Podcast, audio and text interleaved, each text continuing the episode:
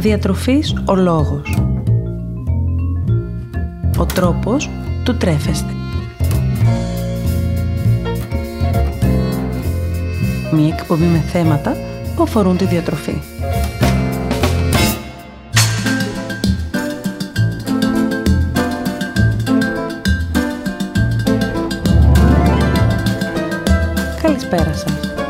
Η Μαριάννα Μανώλη, διατολόγος διατροφολόγος και σήμερα το θέμα που θα ήθελα να αναλύσουμε δεν είναι άλλο από τη μεσογειακή διατροφή. Πώς ξεκίνησε, από πού πήρε το όνομά της και τι ακριβώς πρεσβεύει είναι μερικά από τα ερωτήματα που θα απαντήσουμε σήμερα μαζί.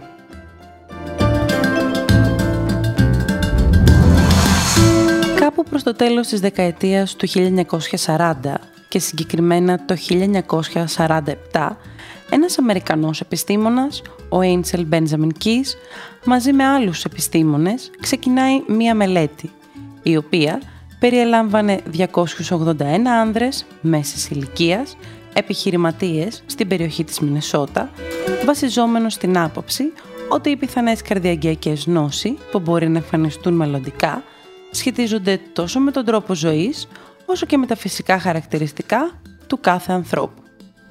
Η μελέτη αυτή είχε διάρκεια 15 χρόνια και βασικός στόχος της ήταν η σύγκριση των χαρακτηριστικών που είχαν οι άντρες πριν εμφανίσουν την νόσο σε σχέση με τα χαρακτηριστικά των αντρών που δεν την ανέπτυξαν ποτέ.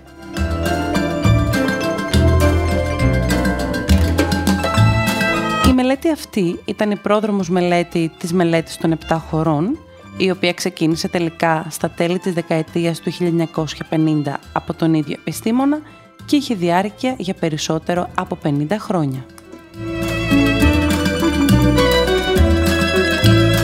Στη μελέτη αυτή συμμετείχαν 7 χώρες και πιο συγκεκριμένα η Φινλανδία, η Ελλάδα, η Ιταλία, η Ιαπωνία, η Ολλανδία, η Αμερική και η Ιουγκοσλαβία. Από αυτές τις χώρες οργανώνει 16 ομάδες, 2 στην Φινλανδία, 3 στην Ιταλία, 5 στη Ιουγκοσλαβία, 1 στην Ολλανδία και στην Αμερική, 2 στην Ελλάδα και 2 στην Ιαπωνία. Ο συνολικός αριθμός των ατόμων που συμμετείχαν στην έρευνα ήταν περίπου 13.000 άντρες ηλικία 40 έως 59 ετών.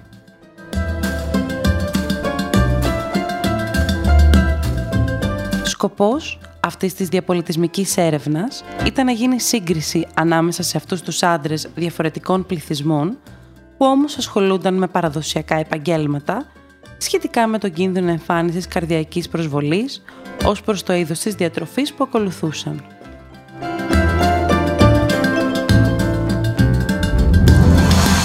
Τα αποτελέσματα που συγκεντρώθηκαν έδειξαν αυξημένη πρόσληψη γάλακτος, λίπους, προϊόντων ζάχαρης και πατάτες σε Ολλανδία και Φιλανδία, φρούτων κρέατος και γλυκών στην Αμερική, δημητριακών και αλκοόλ στην Ιταλία, ψωμιού στη Γιουγκοσλαβία, ελαιολάδου και φρούτων στην Ελλάδα και τέλος ψαριών, ρυζιού και προϊόντων σόγια στην Ιαπωνία.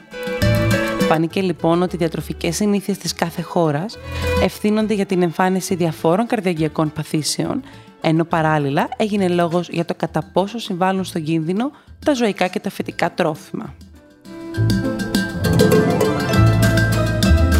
Παρατηρήθηκε ότι οι κάτοικοι της Βόρειας Ευρώπης είχαν περισσότερες πιθανότητες να εμφανίσουν κάποια καρδιαγγειακή πάθηση σε σχέση με τους κατοίκους της Νότιας Ευρώπης και ειδικότερα τους κατοίκους της Κρήτης, οι οποίοι είχαν τις λιγότερες πιθανότητες από όλους για εμφάνιση κάποιας καρδιαγγειακής νόσου.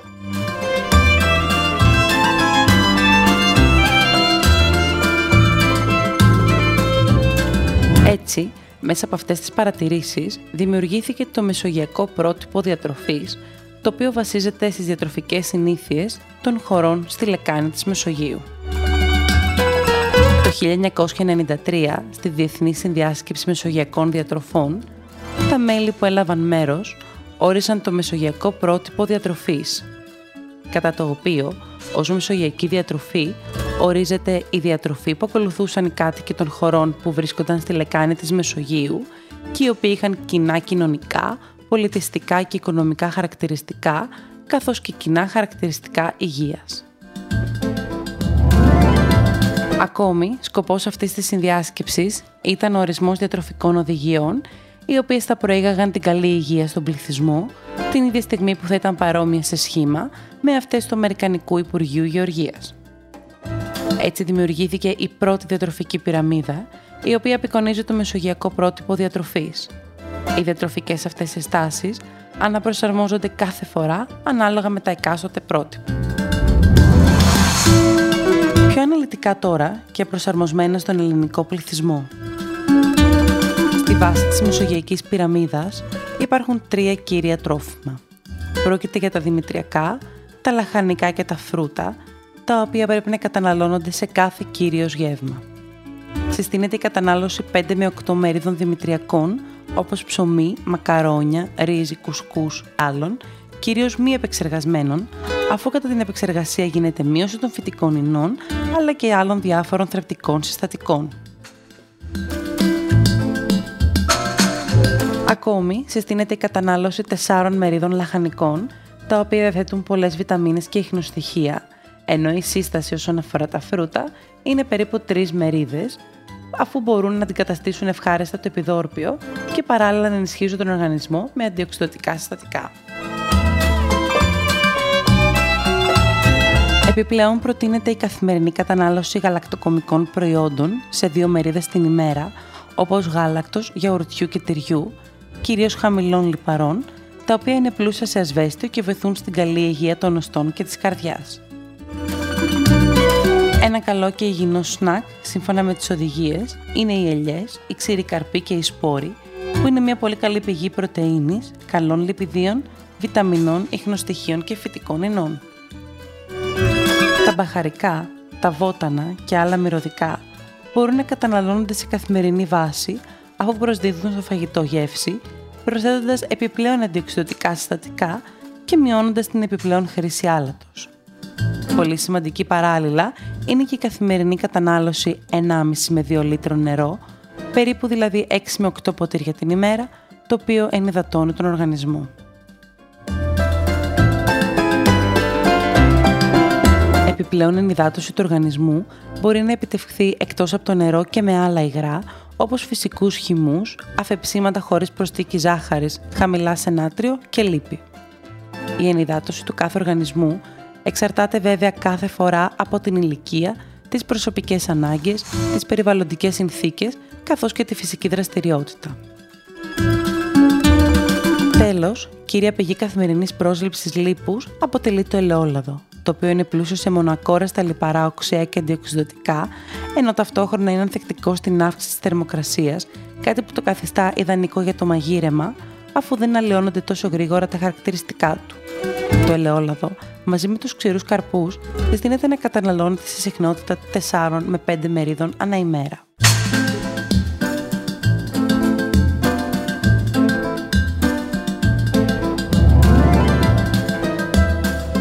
Ανεβαίνοντας στη Μεσογειακή πυραμίδα, υπάρχουν τα τρόφιμα τα οποία είναι καλό να καταναλώνονται σε εβδομαδιαία βάση. Πρόκειται για τα τρόφιμα εκείνα τα οποία ενισχύουν τον οργανισμό με φυτικές και ζωικές πρωτενε.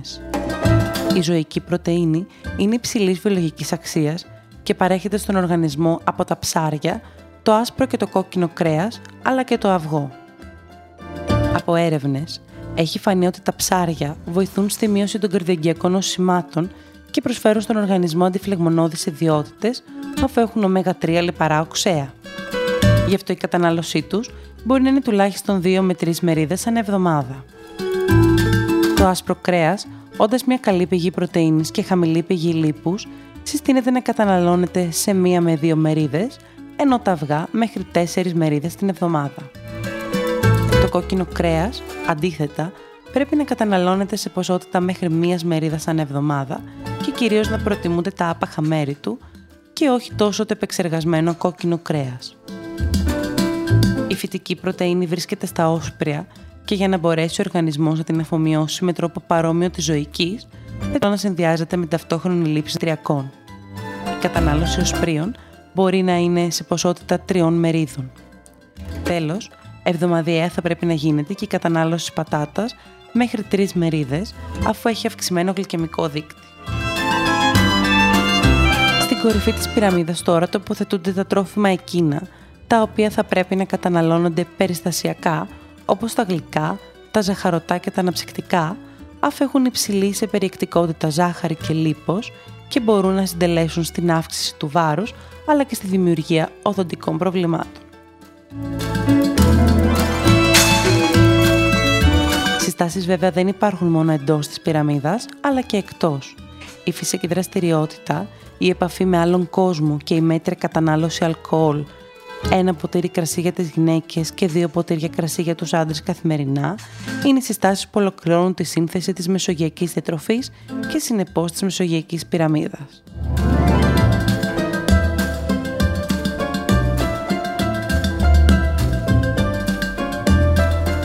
Πρέπει όμως να εμπιστευτούμε τελικά τη μεσογειακή διατροφή. Με αφορμή τη θεμελίωση της μεσογειακής διατροφή ως πρότυπο διατροφής για την επίτευξη της καλής υγείας, διάφορες έρευνες πραγματοποιήθηκαν κατά καιρούς και συνεχίζουν να πραγματοποιούνται αναδιαστήματα, που συσχετίζουν την υιοθέτηση του μεσογειακού προτύπου διατροφής με καλύτερες τιμές για την υγεία.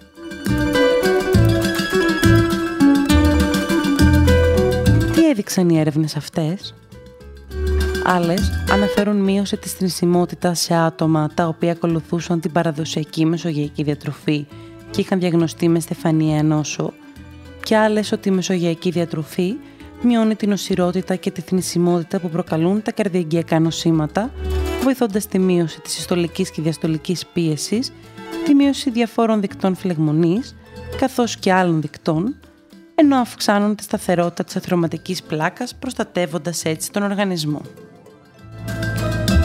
Ακόμη έδειξαν ότι συνδέεται άμεσα και με τη μείωση της θνησιμότητας σε ασθένειες όπως ο καρκίνος, καθώς και με τη μείωση της εξέλιξης της πορείας της νόσου. Όσον αφορά την αυξημένη σύσταση του βάρους δε, τα αποτελέσματα διαφόρων μελετών οδηγούν στο αποτέλεσμα ότι τα άτομα τα οποία ακολουθούσαν μια πιο ισορροπημένη ως προς το μεσογειακό πρότυπο διατροφή έχουν καλύτερη ευαισθησία στην ινσουλίνη, χαμηλότερα επίπεδα ολικής χολυστερόλης και συστολικής πίεσης. Ας μην ξεχνάμε επίσης ότι η συμμόρφωση σε ένα καθαρά μεσογειακό πρότυπο διατροφής, τόσο ως προς το τι καταναλώνουμε, όσο και προς τη φυσική δραστηριότητα, αποτελεί τη νούμερο 1 θεραπεία του διαβήτη τύπου 2, μαζί με φαρμακευτική αγωγή, όπου αυτό κρίνεται ικανό. Το μεσογειακό πρότυπο διατροφής, προκειμένου να ανταποκρίνεται στις ανάγκες κάθε ανθρώπου, προσαρμόζεται ανάλογα με την εκάστοτε πάθηση, έχοντας μικρές τροποποιήσεις κάθε φορά. Είναι λοιπόν σημαντικό, αν νοσούμε από κάποια ασθένεια, να ενημερώσουμε το διατολόγο μας, προκειμένου να προσαρμόσει τόσο τις συστάσεις της μεσογειακής διατροφής, όσο και τις συστάσεις που αφορούν τον ελληνικό πληθυσμό, στη σύμφωνα με το νόσημά μας συστάσεις. Πώς μπορώ να κάνω πράξη τη μεσογειακή διατροφή; Ας δούμε μαζί πώς μπορούμε να εντάξουμε το μεσογειακό πρότυπο διατροφής στην καθημερινότητά μας, βελτιώνοντας έτσι το προφίλ της υγείας μας με λίγες κινήσεις. Καταναλώνετε 5 με 6 γεύματα την ημέρα, εκ των οποίων 3 κύρια, δηλαδή πρωινό, μεσημεριανό, βραδινό και 2 με 3 σνακ, όπως δεκατιανό, απογευματινό και προείπνου. Μην παραλείπετε ποτέ το πρωινό σας. Αντίθετα, αφιερώστε 5 λεπτά της ημέρας σας από το πρωινό ξύπνημα για να ξεκινήσετε τη μέρα σας με ενέργεια και σωστή θρέψη. Φροντίστε κάθε κυρίως γεύμα σας να περιλαμβάνει τρόφιμα από όλες τις ομάδες τροφίμων. Πιο συγκεκριμένα, βάλτε στο πιάτο σας λαχανικά, μία μερίδα από δημητριακά και μία μερίδα από τρόφιμα πλούσια σε πρωτεΐνη και επιλέξτε ως κύρια πηγή λίπους το ελαιόλαδο. Επιλέξτε παραδοσιακά τρόφιμα και σνακ της περιοχής σας, καθώς επίσης αντικαταστήστε το αλάτι με μπαχαρικά. Τέλος, προτιμήστε τα φρούτα, τα λαχανικά και τους ξύρους καρπούς ως ενδιάμεσα γεύματα.